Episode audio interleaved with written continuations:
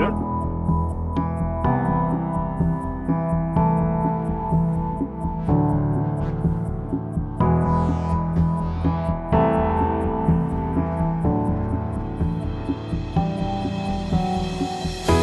It's time. We are not called to be nice. Sandy Rios, welcome, Sandy. Thanks for being here. We are often called to be confrontational. And here with me in D.C. is Fox News contributor Sandy Rios. and you still like me, or you or you don't like me, James? Are you okay? You all right? I'm a musician. I can't help it. Uh, longtime Fox News contributor Sandy Rios, thanks very much for being with us. We have, I think it's four to one youth in America wants gay marriage. Our kids are the product of public schools. No wonder they poll the way they do. It's time to stand up or we're going to lose everything we have. Director of Governmental Affairs for the American Family Association. Step up, speak up, say something, do something. This isn't a game. This is real life. Sandy Rios is with the American Family Association, a pro life radio talk show host. Some things are worth fighting for.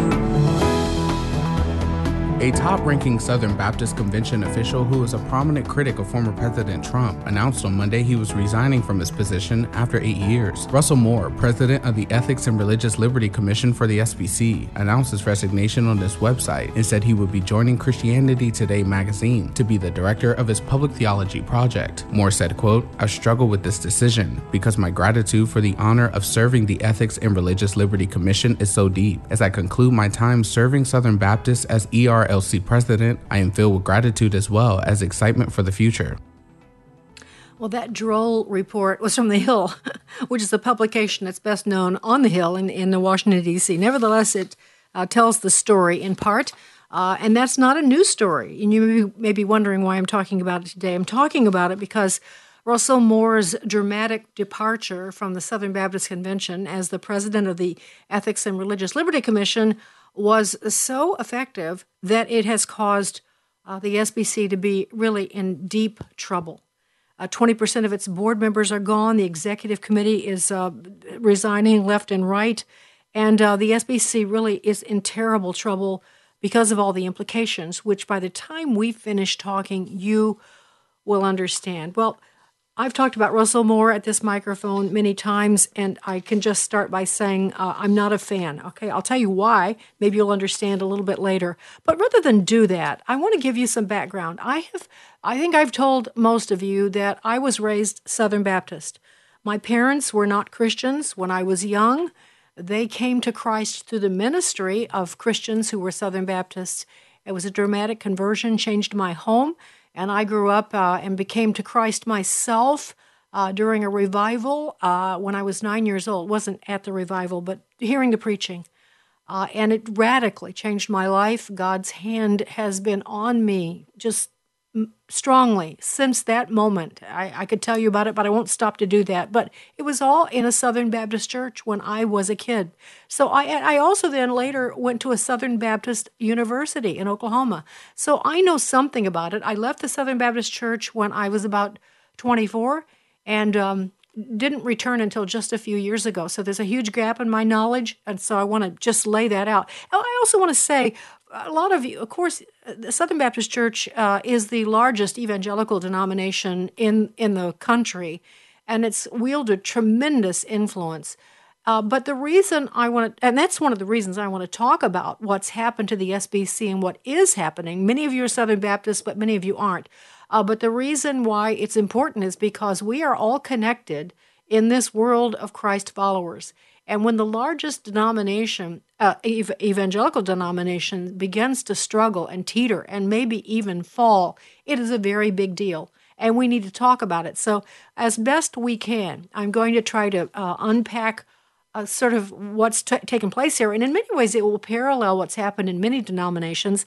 I would say that in the Southern Baptist Church, in the 70s and 80s, uh, they became kind of a power, a political powerhouse.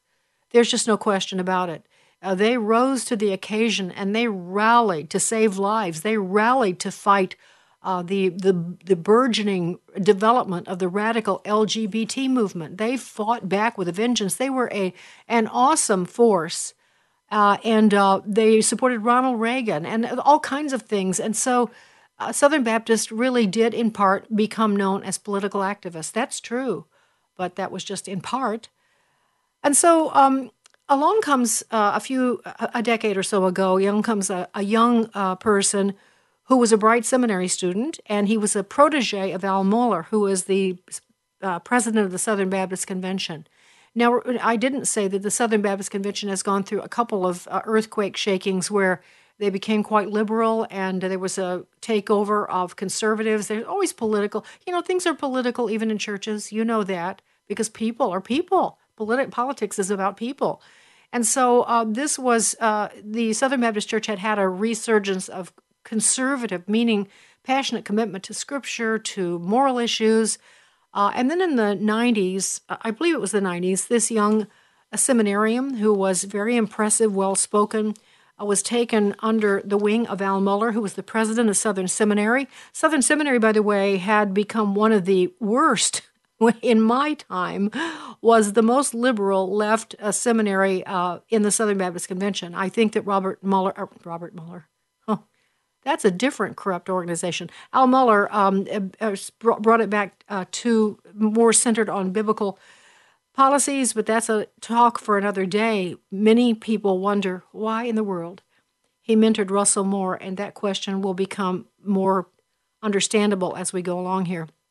The first uh, entry I had to Russell Moore was he was he seemed to be embarrassed by the activism of that generation I just described. He was embarrassed by Christian radio, actually American Family Radio. He was embarrassed by some of the things we did and the way we did them.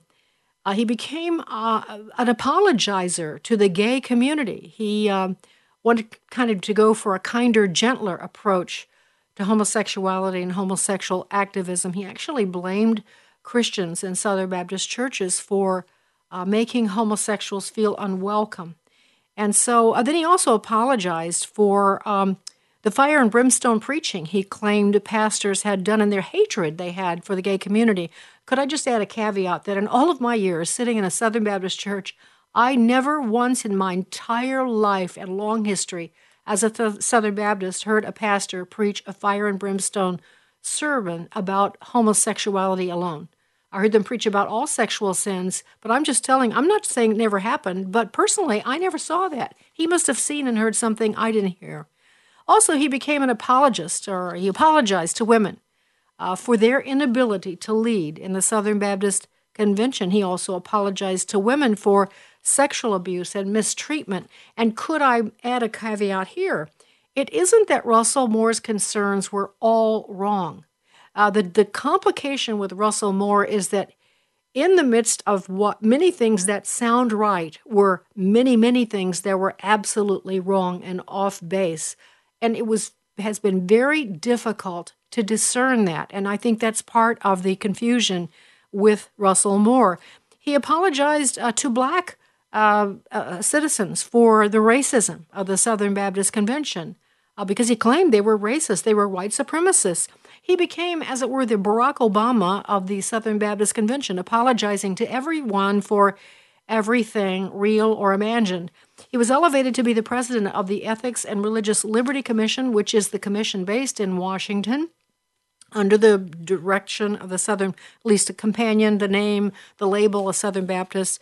And uh, then he went about going around the country training young pastors on this new way, this embarrassment of how Southern Baptists of the past had politicized the gospel, which, by the way, that principle itself is something to be concerned about. We don't want the gospel of Jesus Christ to be polluted uh, by political involvement. That's always a caution for those of us that are active politically. So, again, some truth, but a lot of it's distortion. And so a whole generation of young pastors sprung, sprung up as Russell Mooreites. It had tremendous effect. And um, the trouble was that as we got to know Russell, many people still don't know this, he was in his past a Democratic staffer for uh, a Democratic congressman who was an abortion, certainly believed in abortion. He was gay friendly. He was not a Reagan Democrat from the Old South, uh, but a Democrat of the new era. And Russell Moore was his uh, staffer, which begs a lot of questions. And so it's interesting to me that in this uh, the guise of this noble pursuit of taking politics out of the identification with the gospel he replaced what he called political issues like abortion and homosexual rights with issues that well just happened to be championed by the Democratic left, like social justice, like comparisons of um, uh, over illegal immigration. In other words, throwing out law in favor of just the, the heart. We should be soft, allow people in. We shouldn't criticize law breaking people who come into our country illegally. Uh, homosexuality had a new way of spinning that, a new way of viewing it. I don't want to get bogged down on that, but that was very troubling to me because that was a very a source of expertise because of my experience at Concerned Women for America. Our at uh, our particular uh, staff were experts on this. Um, and so I was very upset with the details of how he presented that. It was distorted. Women's rights, he was all about women's rights. And so they just happened to be things that the uh, Democratic left were in favor of. So that was perfect uh, for him to hide behind uh, his concern, as he said, that we would be have become political and replace Southern Baptists with a new political front that just happened to comport with the Republic, the Democratic platform. And then, of course, came Donald Trump, and uh, Moore went into hyperdrive. He accused Southern Baptist members of racism and white supremacy and misogyny and hatred and bigotry, of uh, hating blacks and hating homosexuals and mistreating both groups of people. Uh, and he loved to play to the media, the New York Times, the Washington Post. They loved Russell Moore. Those were his greatest audience. And so he won, he was on television, you know, uh, the, the aw shucks apologist for Southern Baptists and their horrible past. Uh, and then, of course, he demonized Trump supporters and muted pastors. More importantly, most importantly to me, on anything, he muted pastors on the moral issues of our day. And so, um, recently, you heard the report in the Hill. Recently, Russell Moore resigned in a calculated, damning way. And I, we will make the case today of why that has left the SBC reeling and in danger of its very survival. Um, let me just point one thing out the SBC has lost 20% of its board members, uh, and they've lost a number of their trustees. They've lost their legal counsel, the same attorney that was uh, in uh, a law firm that was supporting them for nearly 60 years. They've all resigned. What's that all about? Well, someone who knows it very well is Rod Martin. Rod is the founder and CEO of the Martin Organization but he also has been for years on the executive committee of the Southern Baptist Convention. And I, he recently, like just about two days ago, uh, resigned himself from the executive committee. And I wanted him to join us because I know Rod and I trust his judgment. So, Rod, thanks for joining us this morning. Thank you, Sandy. And uh, I strongly agree with everything you just said. Well, I think uh, I'm I'm glad to hear that. Although if I'd gotten it wrong, I'd want you to correct me. But thank you for that. Uh, all right, when let's just go backwards, okay, uh, backwards a little bit. What Russell Moore uh, resigned with this huge long letter. Uh, and he, basically, he said uh, that the Southern Baptists and the people he works with want him to live and psychological terror. That's just one line of it. Talk about his letter, if you will. Let us let people know what he said. Well, the psychological terror he is describing, of course, is that the executive committee had a task force to look into whether his liberal policies at the ERLC were affecting cooperative program gifts. I mean, if if you're terrified of that, I, I think you have problems that go beyond anything we can help you with. Uh, it, that's just ridiculous. There is no question that a lot of churches were actually withholding giving because of things Russell was doing and saying. And and you need look no further than Jack Graham at Prestonwood in Dallas, which is one of the biggest churches in the United States, which on two separate occasions actually publicly withheld giving because of Russell. So, so the task force existed to look into is this a problem that we need to be concerned about? Is this just a handful of churches? Russell yeah. spun this as they're terrorizing terrorizing him. him. Rod, we, I have to, I have to interrupt you, and I apologize for that. I, I took up the whole segment kind of setting this up.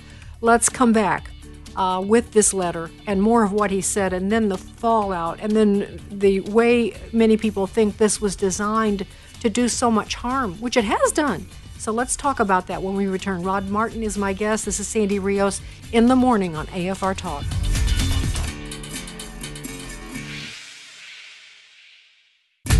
Sandy Rios in the morning on American Family Radio. Your resignation letter landed like a rocket. It was leaked. I don't know who leaked it. I know that we've all read it. You've not denied that it is your words. It's blistering. It's absolutely blistering. You say that the presenting issue, you said, is not the former president. You say the presenting issue was the way the denomination itself or the leadership was dealing with sexual abuse, thing one. But you also say that you and your family face constant threats from white nationalists and white supremacists, including within the convention. Do you want to talk about that? Yes. Uh, yes. Well, that wasn't a resignation letter. It was a it was a letter that I had written to my board members. Just uh, they they pray with me, and and uh, I was helping them to see some of the things that were going on. Yes, I mean I think that um, there are very real issues within the, the church in almost every uh, denomination or communion or setting right now when it comes to these issues of racial justice and reconciliation and sexual abuse. I mean, I, am finding this as recently as just right before this uh, this interview, uh, talking to a pastor who's combating this within the congregation, and it can be uh, exhausting. It can be demoralizing, uh, but it also means that there's an opportunity uh, for the people of God to do what's right.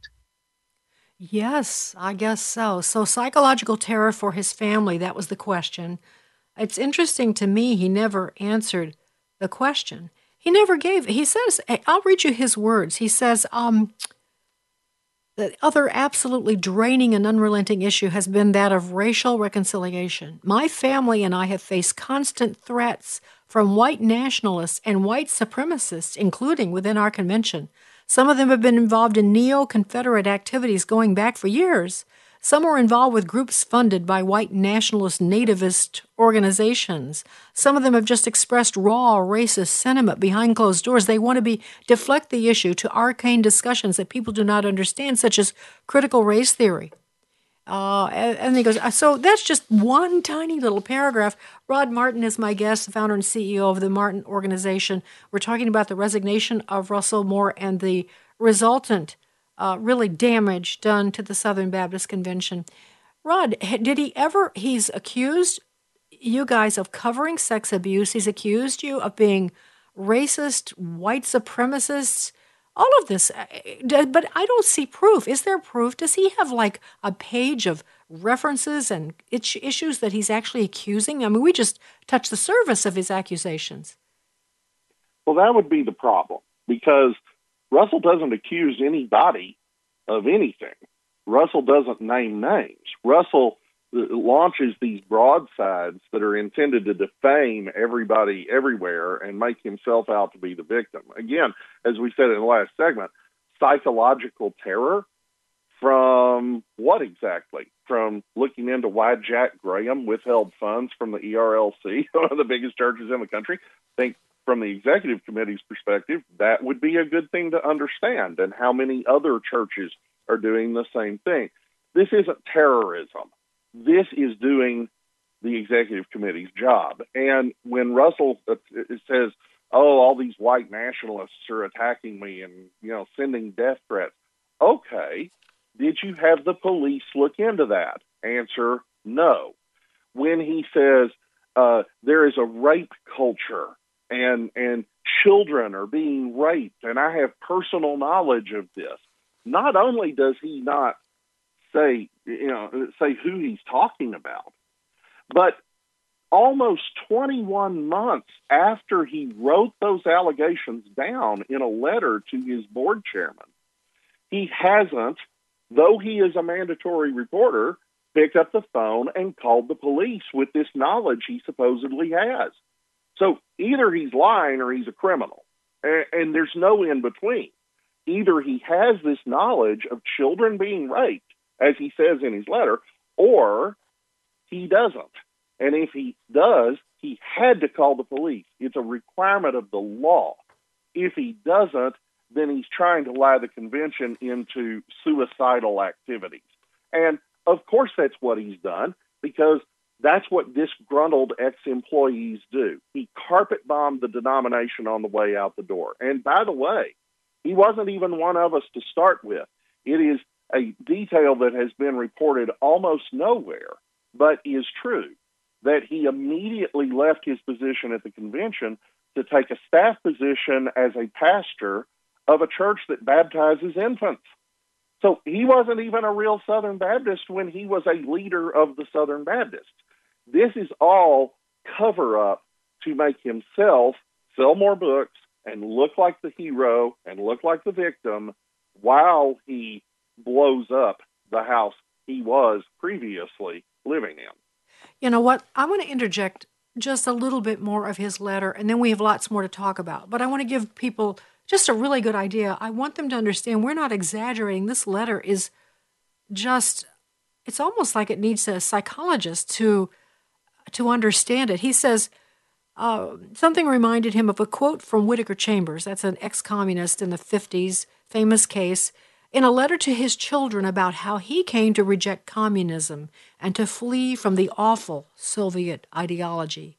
He referenced a woman talking about her father, who also had left Stalinism, and explained very simply why, very simply. One night in Moscow, he heard screams. That's all. Simply one night, he heard screams. I have heard many screams. So, so Russell Moore is likening himself to Whittaker Chambers leaving Soviet ideology to leaving the Southern Baptist Convention because he's heard screams. That's how. That's just this letter. Then he writes this poem. I did not even read. I didn't get a chance to check on who this poet was. Did you? I'm sorry to throw that at you without asking you first, but it's Wendell Berry. This long poem he quotes in the letter, which is just an odd letter. It's, it's as though you have done nothing shameful, they will want you to be ashamed. They will want you to kneel and weep and say that you should have been like them. That's part of it. That's just the whole thing is just like an embittered. I just don't understand it. It doesn't, I just don't understand it. It just sounds like a pathology to me, but I'm talking too much. All right, so here's the thing about the letter. This is a letter that he wrote a long time ago. So explain that and why many people, including a whistleblower named John Whitehead, who was on the, uh, he was part of the trustees, uh, and uh, I guess friendly to Russell Moore, uh, has kind of come out saying something's wrong here. Can you talk about that? Well, yes. It, the letter, of course, was allegedly leaked two weeks before the Southern Baptist Convention. And it's very dramatic it's filled with all of these salacious allegations that don't have any facts attached to them at all. And it was all aimed at retribution at the executive committee because the executive committee was looking into, as I said, whether the ERLC's actions, Democrat partisan actions, were costing cooperative program giving money.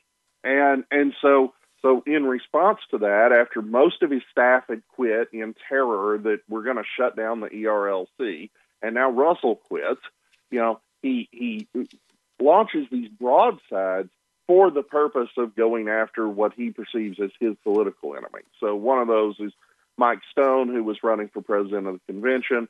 Uh, out of 16,000 plus votes cast, Mike lost the presidency by about 300 votes uh, two weeks after this letter dropped accusing him of being a sex abuser. So you can imagine how that election probably would have gone had Russell not done this.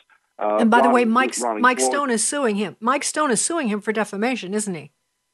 He is because the letter is completely defamatory. I mean, it is it is off the chart. Most defamation suits lose. If Mike Stones doesn't win, I will be shocked and it has had a meaningful impact on Stone's life far beyond any issues of elections. So I- anyway, uh, you know, his enemy number two, of course, was Ronnie Floyd, who's president of the executive committee until literally two days ago, because Ronnie has now resigned, and and you know his, senior staff members have resigned. As you said, over twenty percent of the executive committee have resigned. And you ask, well, why are they resigning if if you know they're not guilty, and they aren't. But they're resigning because of the liability created by what Russell engineered. Russell and his friend Rachael Denhollander talked these people into offering a motion at the annual meeting calling for a, a sex abuse investigation. Well, okay, that's fine. I don't have an issue with that. If we have sex abuse anywhere in the in the executive committee or in in the Southern Baptist Convention as a whole, I want to know it. I want to string those people up by their toenails myself. That's fine.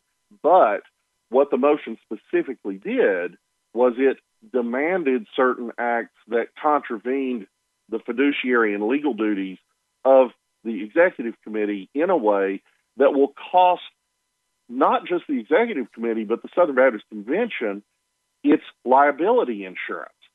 Now, I don't believe that wasn't by design. I can't prove that Russell Moore engineered that personally, but I'm pretty sure he did because, again, it's an attack on the thing. The whole letter was an attack on the thing for the purpose of harming people he doesn't like. And to talk these people into, in an emotional way, on the floor of the annual meeting, forcing the executive committee to become uninsurable of course means that all those individuals that he doesn't like are going to have to pay their own legal fees when the trial lawyers come attacking on his bogus allegations for which he has no facts. So it's it's just wicked to the core. And you have people resigning because they they're trying to dodge liability. By the way, they're not going to succeed at dodging that liability. And I didn't resign because I was trying to dodge liability for myself. I resigned because I'm on multiple for profit and nonprofit boards who felt that they were exposed by my presence on that board. So so he has he has caused a, a tremendous decimation of the leadership of the Southern Baptist Convention, mostly people that he didn't like to start with. And that was really his aim. And by the way, if trial lawyers manage to score some points or, or force some kind of bogus settlement, so much the better from his point of view. So it, it's just it's just so wicked in in multiple respects. And of course we know why. You outlined it in the first segment. Russell has been pushing a left wing agenda from before the day he got in that office. And if he and his friends can co opt the SBC into pushing a left wing agenda or just sideline it and get it out of the fight, they're not stupid. They know that 86% of Southern Baptists voted for Republican presidential candidates over the past few years. And if they can stop that from happening, they get their way in the broader culture. This really isn't about the Southern Baptist Convention, as important as that is. We educate a third of the seminary students in America, even though we only have 11% of the churches. This affects way, way more than just the SBC. We have the largest missionary force in evangelical Christendom. That, that affects the whole world. So, of course, this matters from a purely church and gospel perspective. But that's not the game the leftists are really playing. They are trying to to instigate a, a left wing takeover of all of our institutions and all of American life, and we see that every day in everything that they're doing. And Russell Moore has been on that team from the beginning, and it's just as plain as day. This is about the broader culture war. This is about promoting candidates like Joe Biden that he's been for from the beginning. Yeah, I think that's true. He, said some things about Barack Obama. I wish I could find it quickly. Uh, but he uh, uh, it, he just gives signals all the time, and yet it's confusing because there are so many Southern Baptists, probably many of them listening to us, Rod, who completely disagree with this. They don't see it that way, and I'd like to go back and make a point a little clearer. It's one thing for us to accuse Russell of wanting to use this letter to do all of these things that uh, undermine the convention to really bankrupt it and really to get people to resign and defame their names. We can say that, but I want to make the point in a different way. John Whitehead, who was the whistleblower, uh, his story, as I understand it, and you can correct me if I'm wrong, he was a trustee for the uh, Ethics and Religious Liberty Commission, and I don't think was he a critic of Russell's, or was he kind of uh, like I don't know, maybe you can't say. Was he a critic of Russell's prior to whistleblowing? I honestly don't know. I, I wasn't. I never attended their board meetings. Uh, Russell, to my knowledge, only allows his board to meet once a year, and they meet very briefly. And most of the business is done behind closed doors with him and his board chairman. So, okay. so the, that's not a very transparent organization at all, contrary to the to the to the governing documents of the Southern Baptist Convention. But hey, he gets away with whatever he gets away with. But Whitehead is a Harvard trained attorney. That whistleblower letter came out on his law firm letterhead with supporting documents, emails between him and the board chairman and, and Russell and various people. And I mean, it's really damning. It's very, very clear from from what Whitehead says and from the supporting documents he provides, which are all now public, that this was entirely set up for a political purpose by Russell. All of this was aimed at defeating his political enemies in the church and promoting his political friends in in America broadly. When we come back, I, I want to talk about that just a, a, second more. I want to talk about what John has accused Russell uh, and really David Prince by inference to me. He certainly cooperated, and David is the chairman of the uh, Ethics and Religious Liberty uh, Commission board. So when we come back, we'll flesh that out just a little bit. But then also, Rod, I want to turn to what's happening now, these resignations, and the, to the people. And why do you think that SBC is in so much danger? Because you do, you did say that in your resignation letter. So I want to know what you thought, wh- why you said that. This is Sandy Rios. My guest is Rod Martin, founder and CEO of the Martin Organization. We'll be right back. Sandy Rios in the morning.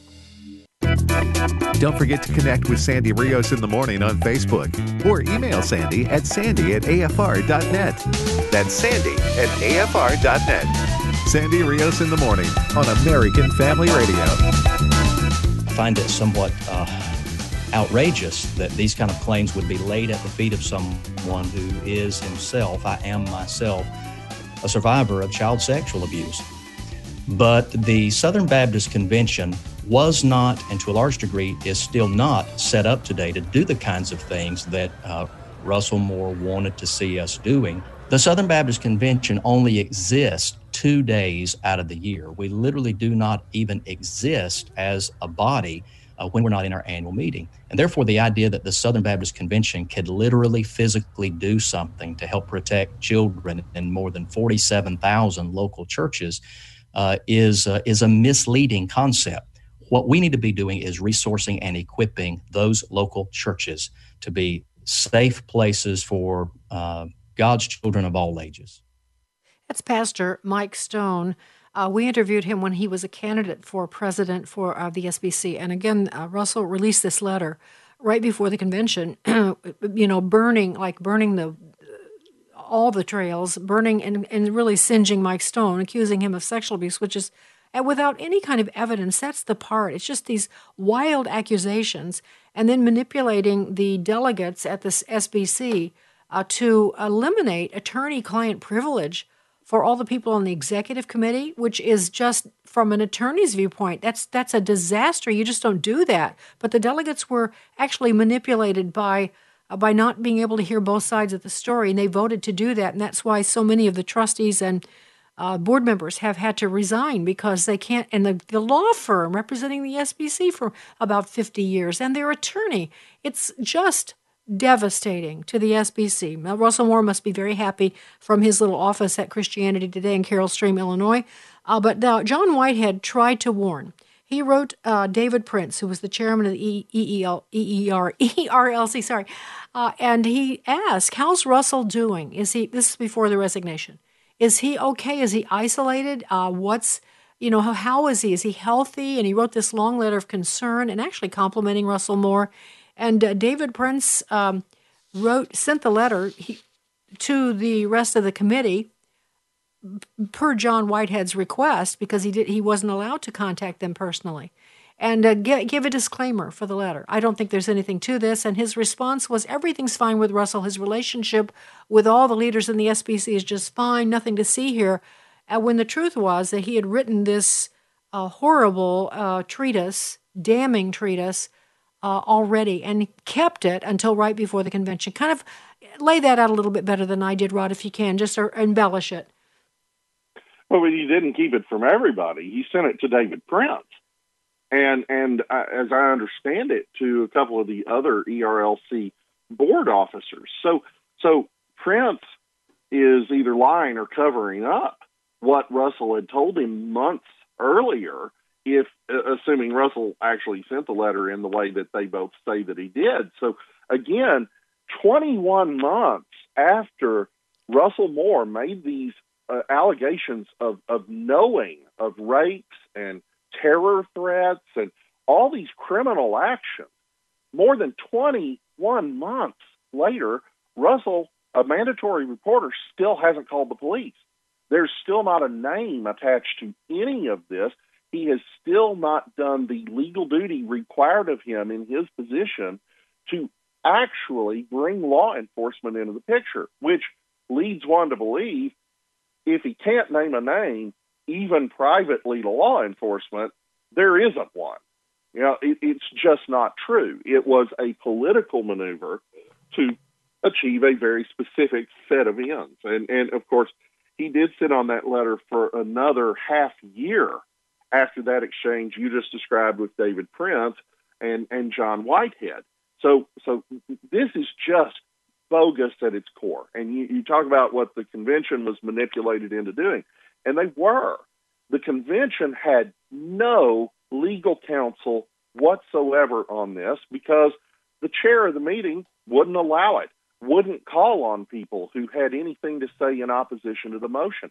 Nobody in that room was against a sex abuse investigation. If somebody's making a an allegation about that, of course we want to know one, is there any? Two, who's doing it if they are? And three, if they aren't, let's clear the innocent. You know, whatever the outcome, those things we want to know. But the specific lie that it was a best practice to waive attorney client privilege and thus void our insurance policy. Well, first of all, you're making it nearly impossible to pay victims without pulling missionaries off the field or something horrible. I mean, it, it's it's the be warm and be filled motion. We're going to know things, but we're not going to be able to help the victims. Uh, second, it's it's a total breach of our fiduciary duties. We aren't cardinals. We aren't bishops. We are stewards of the tithe money people give to do these very specific things. We just sit there very briefly for a, a short period of time in our lives, stewarding other people's money to do very specific ministry tasks. And the effect of this was to lie the messengers into a course of action they did not understand the legal ramifications of, with horrible potential consequences. And of course, Russell understood what he was doing. He did it as deliberately as could be. And, you know, if he wants to get mad about that, we can talk about that in discovery because there's no avoiding the reality of what I just said. Is there any uh, accountability legal for someone doing this, Rod? I mean, is there any well, law that covers this?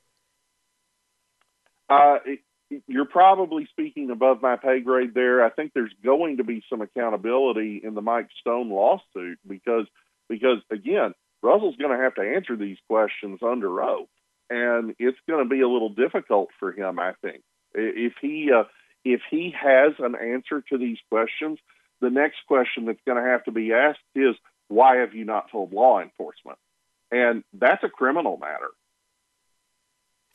Wow you said in your resignation letter, and you hated to resign. I know you did. Uh, first of all, you said you're not going away. You're still staying in the fight, but you can't do it on the executive committee because of the because of what they did, uh, how they've dismantled attorney-client privilege and all the the fallout from that. What do you see as the great dangers to the SBC right now that we haven't talked about? Well, you have to understand. I mean, as I said, we educate a third of the seminary students in America. We only have 11% of the churches. We are we are the education center for clergy for a vast body of Christians beyond ourselves. We have the biggest missionary force in the world. So the first and foremost danger here is if we are being led down the path we are potentially defunding a tremendous amount of gospel ministry over lies.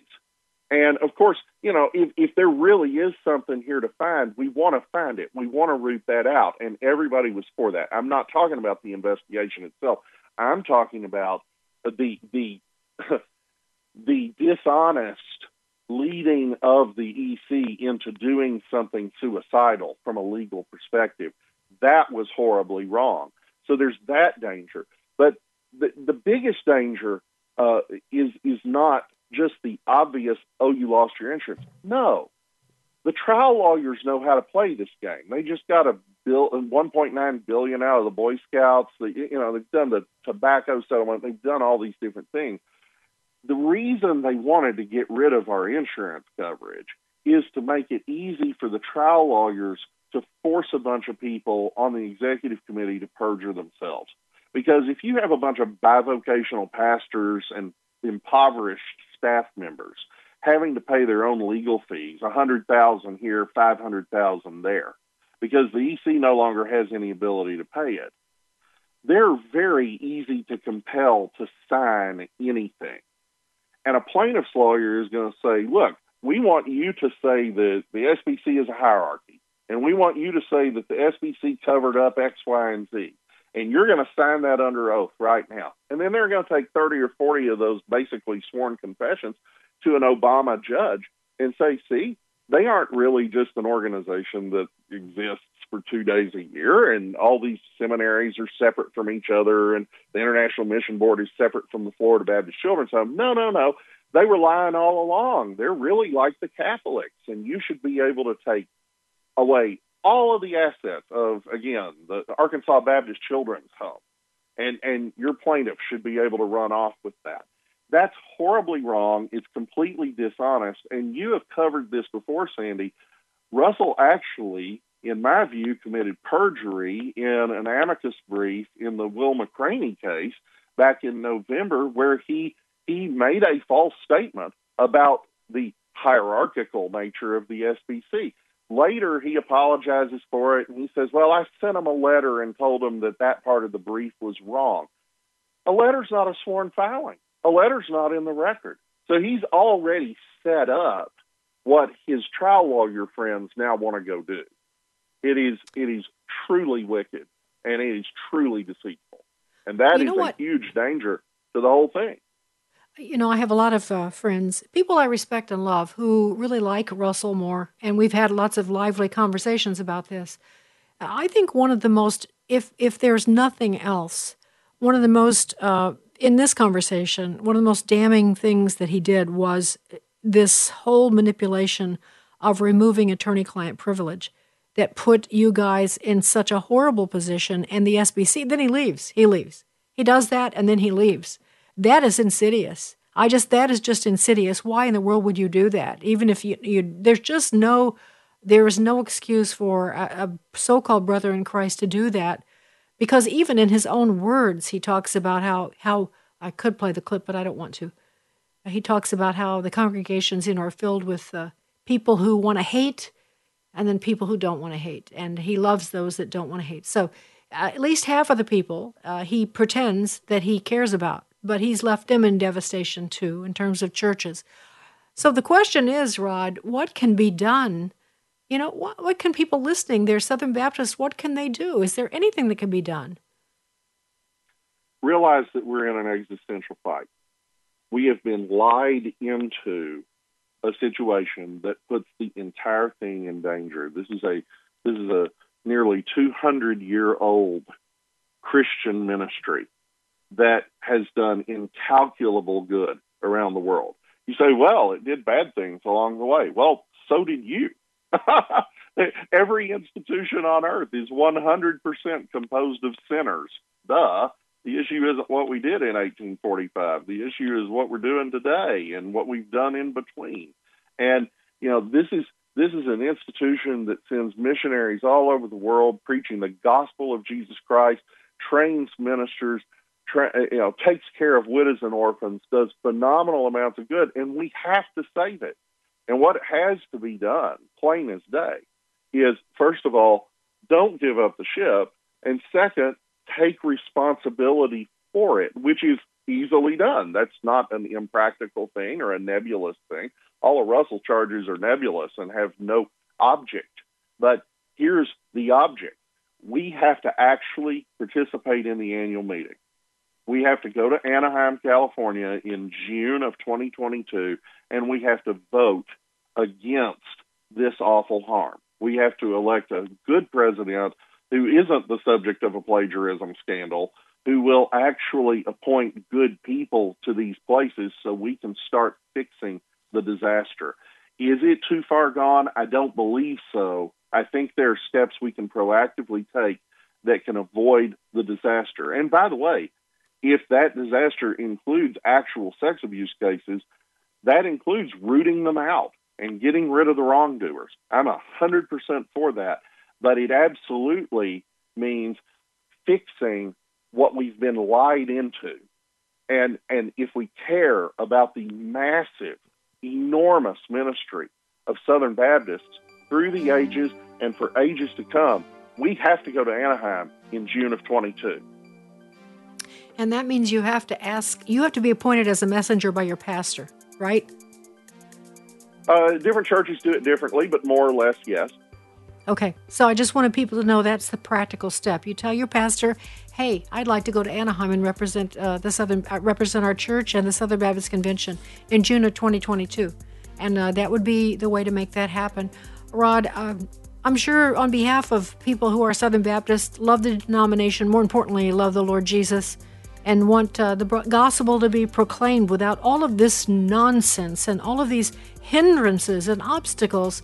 Uh, you have been a champion uh, in your position and continue to be, and I just, I personally want to thank you for that. So let's keep in touch and we'll see if we can sort this thing out by informing people. Rod Martin, again, thank you so much. Sandy Rios in the morning on AFR Talk.